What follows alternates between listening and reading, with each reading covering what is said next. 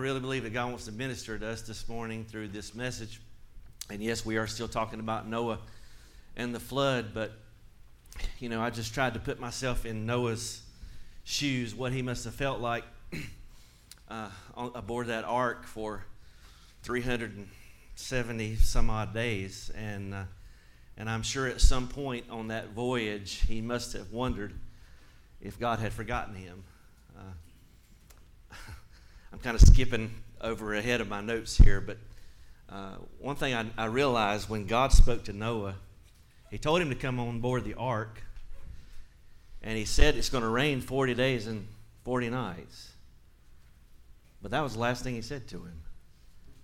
And he was on board that ark a lot longer than 40 days and 40 nights.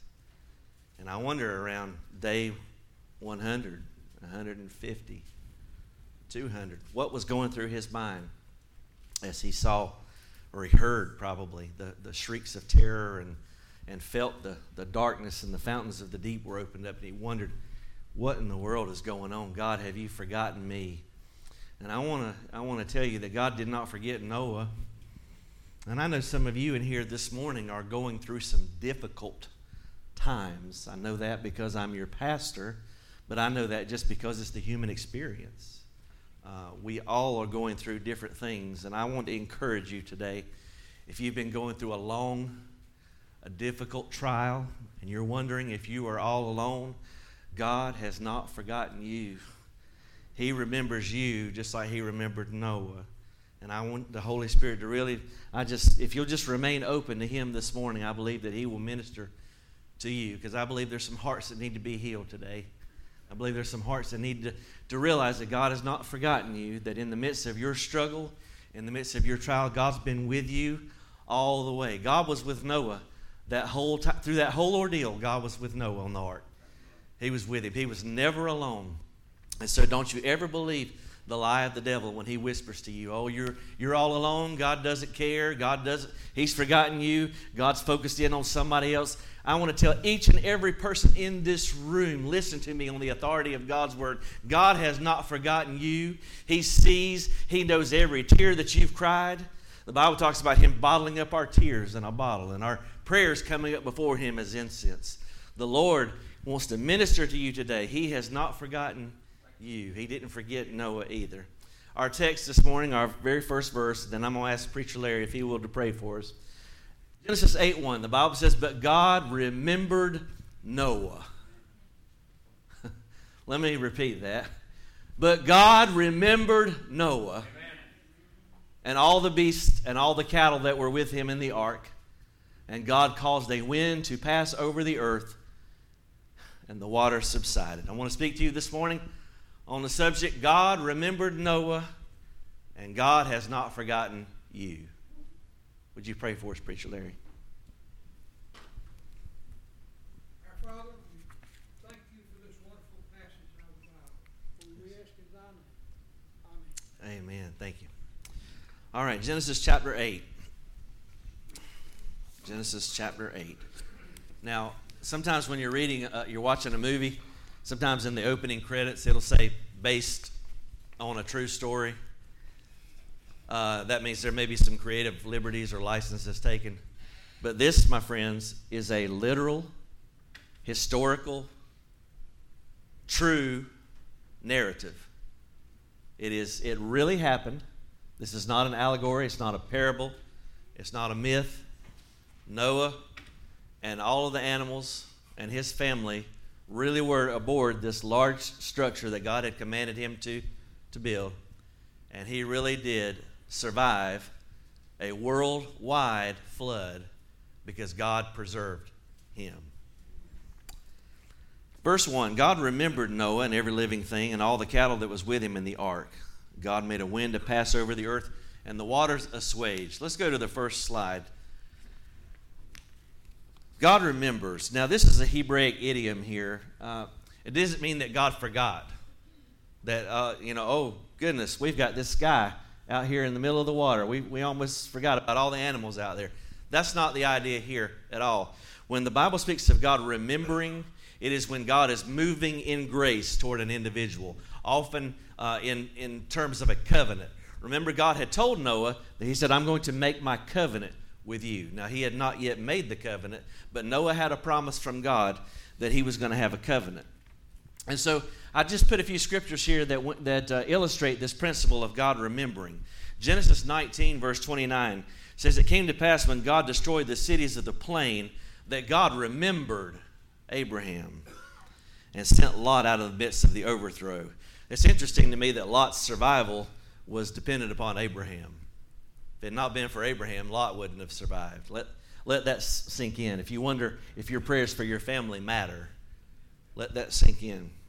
Genesis 30, verse 22, the Bible says God remembered Rachel. If you remember, Rachel was barren, unable to have children, and she watched Leah having all these babies, and she thought that God had, in that culture, it's much different than our culture. We live in a culture that kills babies, that see them as an inconvenience. They believed that if you didn't have babies, you were cursed. And God took away her reproach, and it says that God remembered Rachel, Genesis 30, 22. Exodus 2, we know that the children of Israel were in bondage, and they were suffering. They were in misery. Makes you wonder why they were so eager to return all the time. But they were in misery. And Exodus 2 says, verse 24, And God heard their groaning, and God remembered. What did he remember? His covenant. You need to be mindful of the covenants of the Bible. Mindful of his covenant with Abraham, with Isaac, and with Jacob. There's another one that's in 1 Samuel. I didn't put it on the board. 1 Samuel chapter 1. The Bible says that Hannah was also barren, and she prayed, Lord, remember me. And then a few verses later, the Bible says, And God remembered Hannah, and Samuel was born. Luke 1, verse 54, Mary in her song, the Magnificat. She said, verse 54, He hath holpen his servant Israel in remembrance of his mercy. God remembered Israel, and he sent Jesus Christ. Hallelujah. Aren't you glad he did? And probably my favorite one here, Luke 23. We know him not by name, but we know him simply as the thief on the cross. The thief on the cross. And in a totally helpless condition, would you agree? A totally helpless condition, he said unto Jesus in Luke 23, 42, Lord, remember me when you come into your kingdom. What a simple prayer. Some people say, well, how do I pray to get saved? Well, I don't know. Why don't you ask the thief on the cross? All he did was say, remember me. God, remember me. And what did Jesus say to him? He said, today you'll be with me in paradise. Did he remember him? I think I would say so. God has not forgotten you. Now let's go to the next slide, which is going to be part 2 of verse 1. I promise they won't all go this slow. We're going to pick up some steam here real quick. Notice the Bible says that there was a wind, that God made a wind. Is that what your Bible says? God made a wind to pass over the earth. This is reminiscent of creation. The word wind is the same word for spirit. It is ruach in Hebrew. The Holy Spirit in Hebrew is the Ruach Hakodesh, the Holy Spirit of God, the wind, the breath of God. And this is reminiscent of the very opening stanzas of the Bible, isn't it? Genesis 1, verse 2, And the earth was without form and void, and darkness was upon the face of the deep, and the Ruach, the Spirit of God, moved upon the face of the waters. So I think this is a throwback, if you will, to the new creation. God's starting all over again. You know, Moses would have been really familiar with the Ruach of God. Look in Exodus 14. I've got it on the board here. You don't have to look if you're here present. Exodus 14, verse 21, And Moses stretched out his hand over the sea, and Jehovah, the Lord, caused the sea to go back by a strong east Ruach, a wind that blew all that night and made the sea dry land. Exodus 15 is the song of Moses. I love how that song opens up, Brother Ronnie. I wish sometime we could set it to music and maybe sing it. Maybe that'll be a project for us to work on before the rapture. I don't know. What do you think, Brother Ronnie? All right, he said go for it. I love how that song opens up. I will sing unto the Lord. He has triumphed gloriously. The horse and the rider hath he thrown into the sea. The rhyme and the all of it just goes right into to prose. But anyway, in Exodus 15, verse 8, and with the blast, the King James says, it's the Ruach, the wind of his nostrils. And this is an anthropomorphism. We don't think that God has a nose, but he's a spirit. But this is an anthropomorphism. The waters were gathered together, and the floods stood upright as a heap. And the Israelites went through on dry ground. This was the power of God. The power of God is what caused the flood, and the power of God is what caused the flood to cease. We're going to get to verse 2 now. You thought you'd never get here. The fountains also of the deep and the windows of heaven were also stopped, and the rain from heaven was restrained. Notice there's three things that happen. The fountains, the subterranean waters, they ceased. The windows, the canopy ceased to pour out, and then the rains from heaven were restrained. And the waters returned off the earth continually, and after the end of the 150 days, the waters were abated. Let's go to the next slide. This is talked about in Psalm 104, verse 6. The first few verses speak of creation, but then the psalmist talks about the flood. Psalm 104, verse 6. Thou coverest it with the deep as with a garment. The water stood above the mountains. At thy rebuke they fled. At the voice of thy thunder they hasted away. They go up by the mountains. They go down by the valleys. Some translations talk about the valleys sinking down. That's how the Grand Canyon was formed, was by the flood of Noah. Don't be fooled by false archaeology and so-called science that says the earth is billions of years old and tons of natural evolutionary processes. Psalm 104, verse 8, unto the place which you have founded for them. Thou hast set a bound that they may not pass over, that they turn not again to cover the earth. God promised the flood would never destroy the earth again. And he's held true to his promise, hasn't he? Every time you see a rainbow, don't think about the LGBT community. You think about the promise of God, that he would never again destroy the world. And I want to tell you this. I'm going to say it again when we get to the Noahic covenant. You know, it used to really chap my hide, so to speak, that the rainbow has been hijacked by Satan as a symbol of something that God never intended. But I want to tell you this. Not only is it the symbol of God's promise, but I believe God is sending a message to each one of us. Every time you see a rainbow, understand that you are living in the days of Noah. Okay? And we think the devil has hijacked God's message, but I think God is using the devil to tell the world that the end of times is upon us, that the end of the age is upon us. All right. Verse 4, and the ark rested. Interesting. It doesn't say the ark came aground. It says the ark rested. Is that what your Bible said? Now, there's a play on words in the Hebrew. You know what Noah's name means, right? His name means rest or comfort. So in a sense, the ark Noahed. The ark rested. And on the seventh month, on the 17th day of the month, upon the mountains, notice it's plural there. It's a mountain range. The mountains of Ararat. I'm going to tell you a cool story this week. Thursday, Misty came in the office and she said, have you got time to meet with a missionary, an IMB missionary? And I said, well, I'm kind of busy. And she said, well, he's in the parking lot. I said, well, I guess I got time then. And so he came in and we had a good conversation. He's from that area, that region, Armenia, Pakistan. He had just been in Afghanistan. But whenever they turned it back over to the Taliban, it wasn't safe, and so the IMB moved him out of Afghanistan. And so he's in another Stan country, and I'm sorry I forget the name of it. But anyway, he's like, what are you preaching on this Sunday? I said, well, I'm preaching about Noah's Ark coming to rest. And he said, you know something interesting? Just a little while ago, not too long ago, I was in Armenia, and I was looking at Mount Ararat. And that's where it's believed that the Ark still is, by the way. That it is still there, being preserved unto this day, and who knows when or if it'll be discovered. But anyway, I thought that was a little God wink there for me, sending a missionary from all the way from Armenia to my office on Thursday, just to confirm to me, you know, that I'm on the right track preaching about Noah and his flood. It's a historical fact. Let's go to the next slide. The ark is a type of Christ, and we need to understand that. The Bible says that the ark rested. You know, this is the second time the Bible speaks of someone resting or something resting. The first time that something or someone rested was who? God himself, Genesis 2. On the seventh day, God ended his work which he had made, and he rested on the seventh day from all of his work which he had made. He didn't rest because he was tired. He rested because he was finished. Verse 3, Genesis 2. And God blessed the seventh day and sanctified it, because that he in it had rested. The Hebrew word there is Shabbat or Shabbaton. It's a verb there. The word rest in Genesis 8 is a play on the word Noach, which is the word for Noah, Hebrew word for Noah. All right, something interesting. Y'all want to learn something fascinating today? Good. I'm going to teach you whether you want to or not.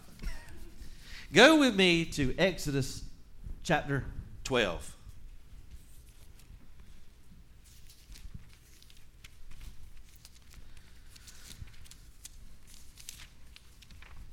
Exodus chapter 12.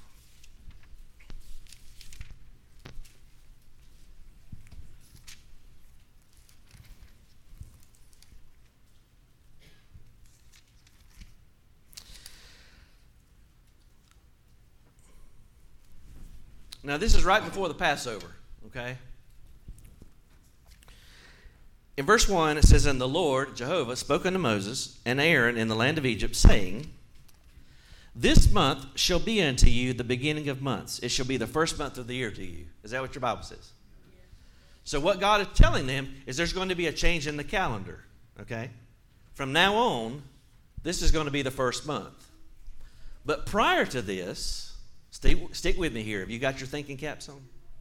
Prior to this, the first month of the year was September, okay? And even now, it's still the civil new year. Rosh Hashanah, Feast of Trumpets. The civil year began in September, okay? Y'all still follow me? Still with me? After the Passover, however, or with the Passover, the month of Nisan, or literally March or April, what we know now as March or April, would become the first of the month. Now, in verse 3, are you still in Exodus 12? Okay, thank you for not leaving me. Stick with me. Speak unto all the congregation of Israel, saying, In the 10th day of the month they shall take unto every man a lamb according to the house of their fathers. And if the household is too little, let him and his neighbor share it. Now verse 5 says, Your lamb shall be without blemish. So on the 10th day, they were to take the lamb and they were to examine it, whether or not it be without defect or blemish. Okay, are we still tracking together? Now, it says, You shall keep it until the what day? 14th day of the same month. And the whole assembly and the congregation of Israel shall do what to the lamb? Kill it. So the lamb dies on the 14th day. Are you with me? Lamb dies on the 14th day. All right. Let's go back now to Genesis chapter 8. Now, a change in the calendar took place between Genesis 8 and Exodus. And it's important to see that.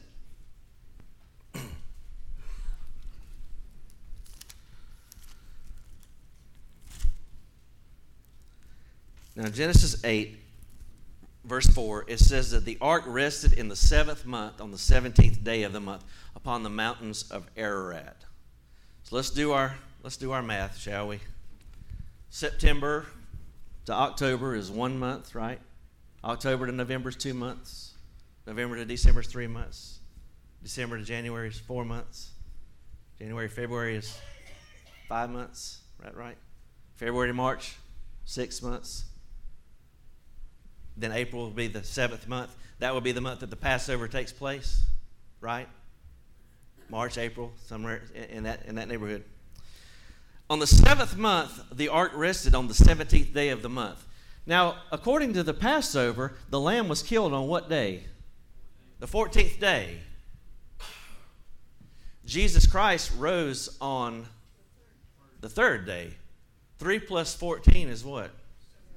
Isn't it interesting that the ark comes to rest on the mountains of Ararat the same day that Jesus Christ rises from the dead? Puts a little more, sheds a little bit more light on it when Jesus is Come unto me, all you who are weary and laboring, or weary and heavy laden, and I will give you rest. The ark is a type of Christ. All right, verse 5. The waters decreased continually until the 10th month. As Tracy Lawrence would say, time marches on. Right? It's just going on and on and on. In the 10th month, on the first day of the month, were the tops of the mountains seen. So don't tell me this was a local flood. The fact that the ark rested on Mount Ararat should have been a clue to you. The Ararat range, the highest peak in Mount Ararat is about 17,000 feet. Now, I'm not saying it rested on the highest peak. The Bible doesn't say that, but I'm just saying. But it's also interesting that the ark rested, you know. Anyway, verse 6, it came to pass at the end of 40 days that Noah opened the window of the ark which he had made, and he sent forth a raven, which went forth to and fro until the waters were dried up from the earth. And he sent forth also a dove from him to see if the waters were abated from off the face of the ground. Now, some preachers make a big deal about the raven and the dove, and I'm sure there's some symbolism there. What do we know about the raven? Well, it's an unclean animal. It feeds on carrion. So the raven, when Noah releases the raven brings back a report of death because he's got plenty to feed on, so he doesn't need to come back to the ark. So he's just out there. And a raven is comfortable in any environment. Some believers are like that too. Yeah, nothing bothers them, nothing convicts them. They're comfortable in any kind of sloppy. I'll quit preaching on that. The dove is different though. The dove's a clean animal. And the dove likes to have a dry place to rest. Won't settle just anywhere. Separate. Is a discerning bird. Doves and pigeons are in the same family of birds. That's why in a dove release at a memorial service, they're homing pigeons they use. That's why the doves come back. But they have an enormous sense of navigation. Doves have tremendous internal compass, I guess you would say, navigation system. So the raven doesn't return. And, you know, Noah, he's wise in doing this. Noah is using his intellect and his knowledge of the animals to try to gauge what's going on. Okay, now the raven doesn't return, but verse 9, the dove didn't find any rest for her foot, and she returned to him into the ark, for the waters were on the face of the whole earth. So he takes her in and pulls her in to the ark, and he stays 7 other days, and again he sent forth the dove out of the ark. You see this repetition of 7 again. Now this time the dove comes into him in the evening, and it says in her mouth was an olive leaf plucked off. So Noah knew that the waters were abated from off the earth. Interesting that even now the symbol of peace is an olive branch, a dove with an olive branch. But it really wasn't a symbol of peace for Noah. It was a symbol of life. That life, you know, I can only imagine. They must have passed that bird around on the ark, and they were probably just thrilled, you know, to know that things were blooming again. And so he knew that the waters were abated from off the earth. Verse 12, he stayed 7 more days and sent forth the dove, but this time the dove didn't return. So really the true symbol of peace was the fact that the dove didn't return. That was showing that things were well in the earth. She didn't come back anymore. All right. I'm trying to figure out how to preach this. Christians need to be careful here. Well, let's go on to the next verse. It came to pass in the 601st year. This is of Noah's life, by the way. The first month, the first day of the month, the waters were dried up from off the earth. Okay? And Noah removed the covering of the ark.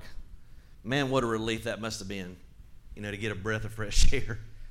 Think about that, guys. Think about how bad it must have smelled for all that time, and you know, uncomfortable, just not ideal. It's not a 5-star resort that they're staying in.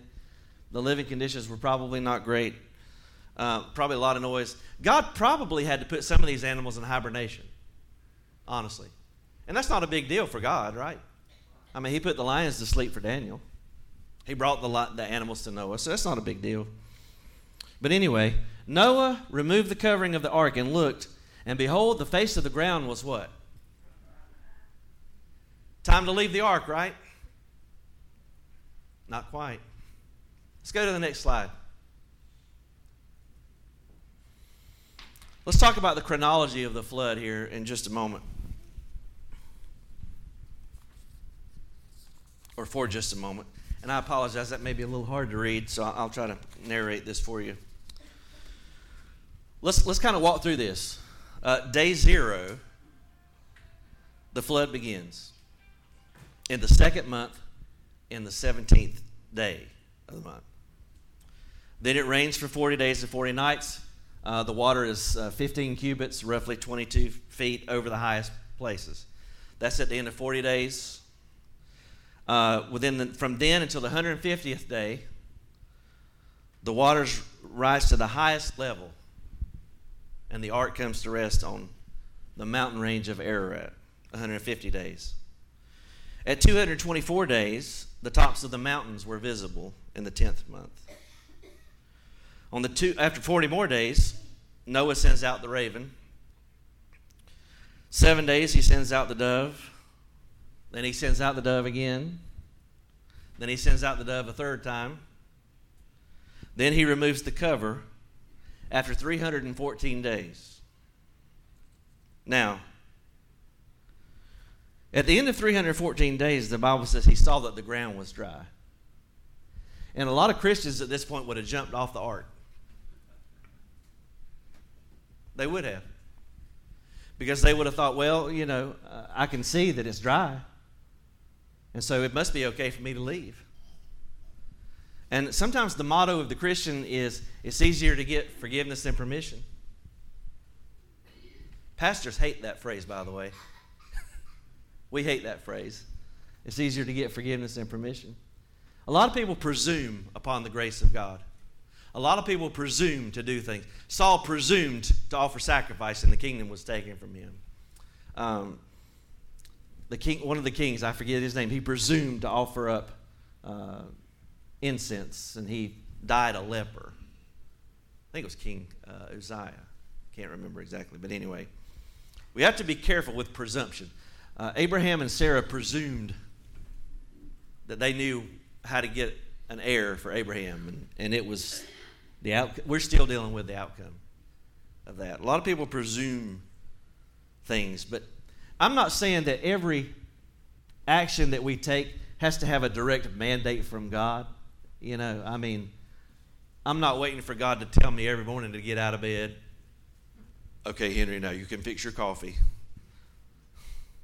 Better make it two. It's going to be a tough day. You know, I'm not suggesting that. But I am suggesting this. Before you make major moves, you better make sure you've heard from God. You better make sure. Noah did not leave the ark until he heard from God. God told Noah when to come into the ark, and God told him when to leave. We get in trouble when we try to get out ahead of God. People get frustrated with me as a pastor sometimes because I don't move quick. But thank God that I don't. You should have said amen right there. Because you don't want me to be acting impulsive. Because sometimes we can get out ahead of God. Not every good idea is a God idea. That's the truth. We need to discern what the will of the Lord is. All right, I'm done preaching pastorally now for a moment.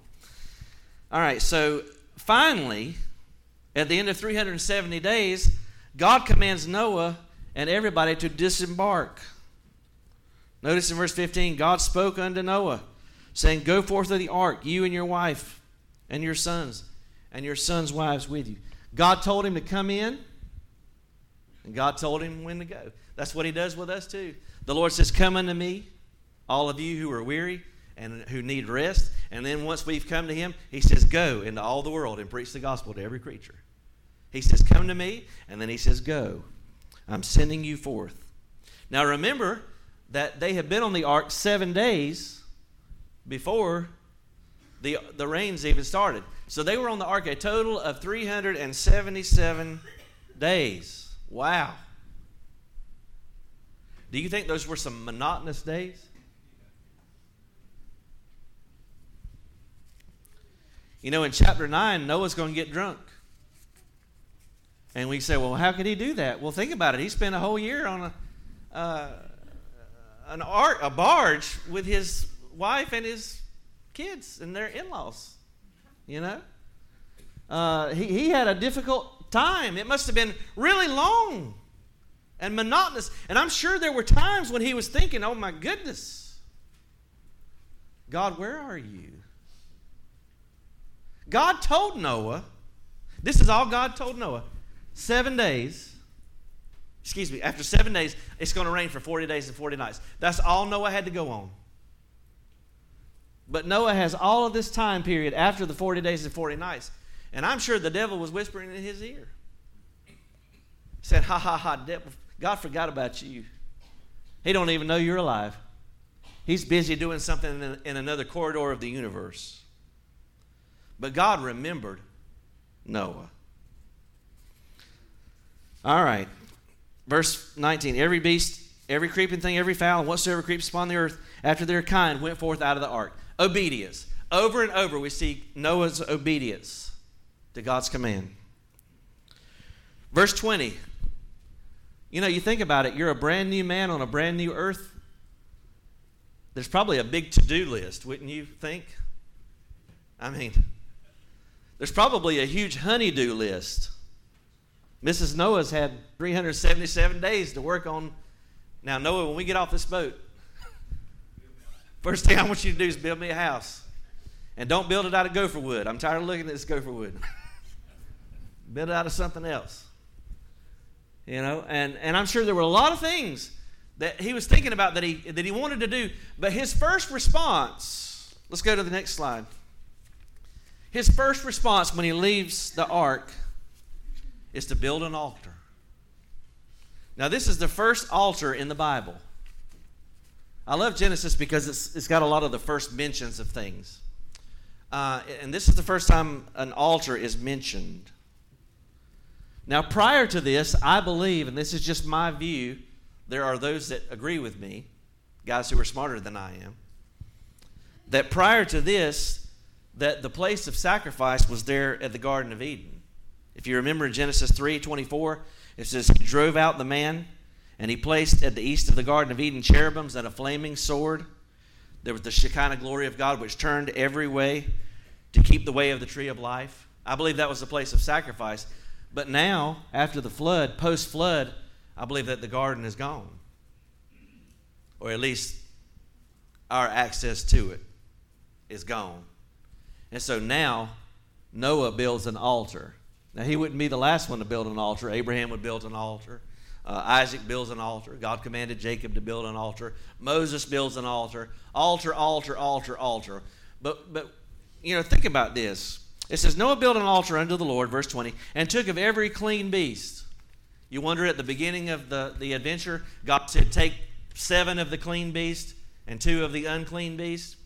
That even then there was some order of, there was some prescribed order of sacrifice, and he offered burnt offerings on the altar. Whenever you see a burnt offering, the connotation there is of a complete and a total surrender, a total sacrifice. Now, do you think these animals were valuable to Noah? Oh, yes. They're the only ones on earth. But Noah offers these, he offers basically not a tithe, but basically a seventh. I've had people get contentious with me over the years about giving, and I teach grace giving. I don't preach legalistic giving, but people complain about stuff, and you know, people say, "Well, I don't believe in the tithe," and I'll say, "Well, okay, go ahead and give a seventh like Noah did." I had one guy that was real contentious at another church that I pastored, and I got so tired of hearing about it because he was like, you know, the New Testament don't mention nothing about it. I said, you're right. I said, you should be a New Testament Christian. In the book of Acts, they sold everything they had and gave it to the church. That's what I think you should do. And we never had that talk again. Can you believe that? We never had that talk again. But anyway, Noah offered a sacrifice of biblical proportions. Huge sacrifice. You say, well, wonder why he did that. Wonder why Noah did that. Well, let's think about it for a minute. Think about stepping off that ark. He'd been on that ark for how many days? 377 days. And everywhere he looks is nothing but death. There's probably carnage everywhere. Remains. The reminder of death and devastation. That must have been, I don't like this word, but must have been really surreal to step out and you're the only people on the planet. What a weird feeling. And I think Noah knew what was in his own heart. I think he did. Noah was not perfect. Noah was preserved because he found grace in the eyes of the Lord. That's why Noah was saved. It wasn't because he never sinned, as we'll see in chapter 9. But it's because he found grace in the eyes of the Lord. But I believe that his response was to build an altar because all he could think about was the enormous gratitude that he felt as he looked around at all the death and devastation, and he realized that should have been me. God, why did you spare me of all people? I believe that the closer we get to God, the more cognizant we are of our own sinfulness. I've talked to you about the Apostle Paul, how he had descended into greatness. Let me preach it one more time just for y'all who are sitting in the back. When Paul writes Galatians, he's pretty salty, He writes to them, and he says, you know what? I rebuked Peter face to face. I didn't get my doctrine from anybody else. I got my gospel directly from Jesus Christ. I'm an apostle. Then he writes to the Corinthians a little bit later. And he says, I'm not worthy to be called an apostle. He says, I'm the least of the apostles. And then a few more years go by, and he writes to the Ephesians from prison. And he says, I am the least of all saints. He's an apostle. Then he matures to the least of the apostles. Then he matures to the least of all saints. And then right before he dies, he writes a letter to his protege, Timothy. And he says, Timothy, I need you to know something. That God saves sinners, and I am the chief of sinners. He went from the apostle to the least of the apostles, to the least of the saints, to the chief of sinners. I believe at that moment, Noah realized, or he felt, like the chief of sinners. And all he could do was offer up an offering to God, a sweet-smelling sacrifice. Now, the Bible says that God, the Lord, I noticed something yesterday. Throughout chapter 8, God is referred to as God, Elohim, creator.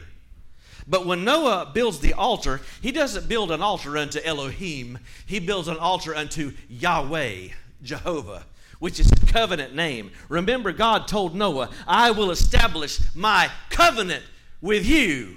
And Noah is saying, God, you kept your promise to me. I'm going to build an altar unto you because you and I are entering into a covenant based upon your promises. Glory to God. And Jehovah, it says, verse 21, Yahweh smelled a sweet savor. And again, this is metaphorical language. Don't think that God has a nose and it's, he smelled like a barbecue or whatever. But he smelled a sweet savor. And the Lord said in his heart, notice God's talking, not to everybody else, but he said in his heart, I will not again curse the ground anymore for man's sake. Now, that didn't remove the curse, obviously, because we're still living with the curse. People still die. Work is still difficult. But he says, for the imagination of man's heart is evil from his youth. Neither will I again smite any more every living thing as I have done. What an interesting response. I believe that Noah's sacrifice is the key verse in this passage, because I believe it's pointing to another sacrifice. In this place, Noah has become the new Adam. He's the new representative, if you will, of the human race. But there will come another. He will not be the second Adam or the third Adam, but he will be the last Adam. And he will fix everything that the first Adam destroyed. God will not destroy anymore every living thing as I have done. I believe that when Noah offered that sacrifice, it was a foretaste of what his son would do on Calvary. 2 Corinthians 2, verse 15, Paul says, "For we are unto God a sweet savor of Christ in them that are saved and in them that perish." When God looks at you and he looks at me in Christ, he doesn't see us, he sees the Son. Hallelujah. Amen. Joanna was singing about it earlier. God has done some amazing things for you and for me. Some amazing. He has made it possible for us to be right with God. God's standard is not 99 point whatever. Remember, ivory soap was 99 point something pure? I guess it still is. I don't use it, but I guess it still is pure. But God's standard is not 99.9, 9999. God's standard is perfect. The only way you will get to heaven when you die or if the trumpet sounds is if you are perfect. So within ourselves, that presents a great dilemma, does it not? Because there ain't a soul in here that has not violated at least one of the 10 commandments. Never mind the other 620 some odd commands. But there's not a soul in here that has not violated one of God. And all it takes is one. That's all it takes is one. So let's go to the last slide. So in the grand scheme of things, what does this mean for us? Well, it means we're going to see in chapter 9 that Noah's a sinner. There was sin on the ark. Noah was a sinner, and we're going to see that his son Ham was a sinner, and the rest of them were too. Everybody on the ark was a sinner. Do you get that? Do I need to belabor that point? Everybody on the ark, now that doesn't mean they were as bad as they could possibly be. Okay, evidently Noah was the cream of the crop, but he was still a sinner. So the flood did not do away with sin. The flood dealt with a very specific problem. I've already taught you about that. The reasons for the flood are outlined in Genesis chapter 6. The sons of God came into the daughters of men, and that whole genetic tampering that was taking place. Hebrews 10:14 says, "For by one offering, Christ has perfected forever those that are sanctified or being sanctified." 1 John 2:1, "My little children, these things I write unto you that you sin not. And if any man sin, we have an advocate with the Father." Everybody say, praise God. Jesus Christ, and he's called the righteous one. Why is he called that? Because he is the only one who ever fulfilled all the righteous demands of the law. Jesus fulfilled every jot, every tittle, every righteous demand. He dotted every I. He crossed every T. Jesus kept every command of God perfectly. He was tempted in all points just like we are, yet without sin. And he, 1 John 2:2, is the propitiation. It satisfies the righteous demands of a holy God. God is holy. God is not like us. There was a song that was popular years ago, "What if God was one of us?" Well, he did come and dwell among us, but I thank God that he wasn't one of us. Because if he did, we'd all die and go to hell. He came and he became one of us, but there was a marked difference there. He was tempted in every way, yet without sin. He was fully man, but he was also fully God. He is the propitiation for our sins, and not for ours only. And this is why I'm not a true Calvinist here, but also for the sins of the whole world. Jesus died for every man, woman, and child. I don't care what your background is. I don't care what you've done. You might have a list of things. You might say, Henry, you don't know what I've done. No, I don't, but God does. Guess what? It's no match for the blood of Jesus. Nothing you ever did in your life is a match for the blood of Jesus. Nothing. I am so thankful that God did not whitewash the Bible and remove the frailty and the errors and the sins of its heroes. I am so glad that I can look at Noah as a righteous man, but know that he's a human just like I am. I could look at King David, who's a man after God's own heart, and understand that he's a human just like me. God can use anybody. There's not a person in this room that God can't or won't use. You believe that? I believe that with all my heart. God remembered Noah, but when Noah got off that ark, the first thing he did was remember the Lord. Noah remembered the Lord. I want to ask you this morning, as we prepare for our altar service, I want to ask you, do you remember the Lord in your daily life? I know we had communion last week, and it was appropriate for us to remember. Jesus said, "This do in remembrance of me." But I wonder, do you live your life thinking about what God has done for you? Every day is a gift from God. Every single day. I heard a great, there's a lot of junk out there on the internet, but I saw a great video yesterday. And the guy said, do you wake up every morning grateful to God? Excited? And he's talking to a young man, and the young man said, no. I don't wake up every day excited. He said, well, what if I tell you right now that I was going to give you $1 million? Would you be excited? He said, yeah. Of course I would.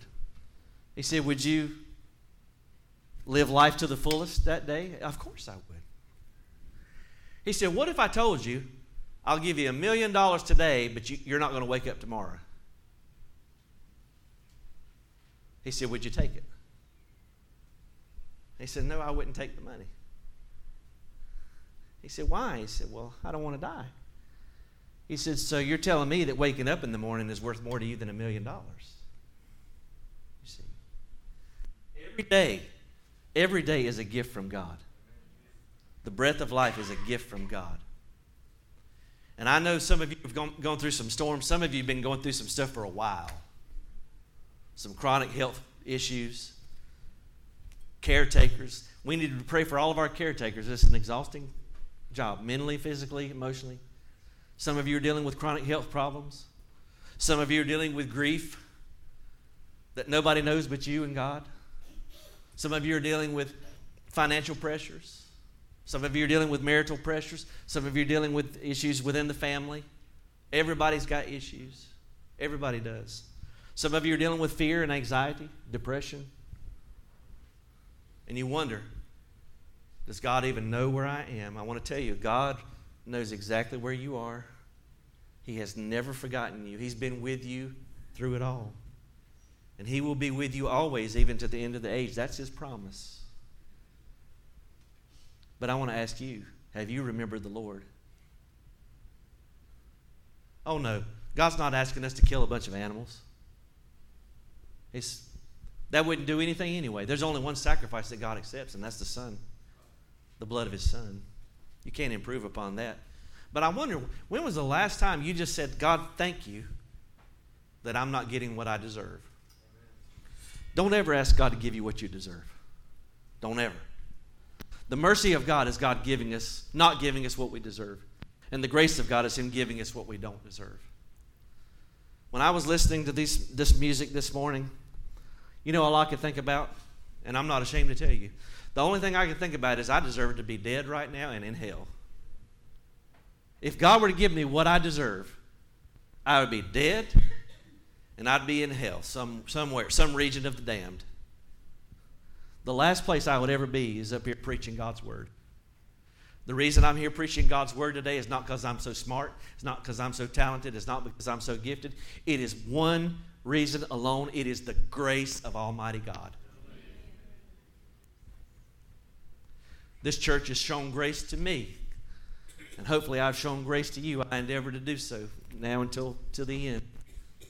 But I'm going to tell you what, God has been so good to each one of us here. If God never answers another prayer, and I believe that He will, would you stand? If God never answers another prayer, He has already done the most marvelous miracle that He could ever do for you, and that is He has provided a way for you to live with Him for eternity. Never to die separated apart from God. What a gift that is. It is a gift unspeakable and full of glory. So I'm going to open up the altar this morning, and if you're not saved, don't wait another day. Today's the day of salvation. Your number may be up today. You may not wake up tomorrow. I'm sure there's a lot of people that woke up this morning not knowing that they're going to die today, but they will. Jesus is coming again. No man knows the day or the hour, but He's coming. And when He comes, just like in Noah's day, the door's going to be shut. And those that are ready are going to go in with Him. If you don't know Jesus Christ as your Lord and Savior, Jesus came, He lived for you, He died for you on the cross, He was buried, He rose again the third day. And if you will accept by faith, that's the great exchange. How many times have I got to tell you this? You won't find a better deal anywhere. I trade in my filthy rags. I trade in even my good. You know, Isaiah says even my righteous deeds are filthy rags. Even my good stuff. Even my good stuff is filthy rags. I trade in my filthy rags for His perfect righteousness so that I can be born again and I can spend eternity with Him. But maybe you're a believer here today and you've thought to yourself, man, I don't have anything to praise God about. I don't have anything to be thankful about. You got clothes on your back, shoes on your feet. You got clean water to drink. You got a roof over your head. You got air conditioning in the summertime and heat in the wintertime. You got a car that'll take you from point A to point B. You got food on your table. You got a job to go to. You got many. You're the richest, some of the richest people on the planet Earth. My goodness. And above all that, we serve the King of Kings and the Lord of Lords. God knows my name. Hallelujah. He knows who you are. The God of the universe knows you by name. Every hair on your head is numbered. Hallelujah. Would you come?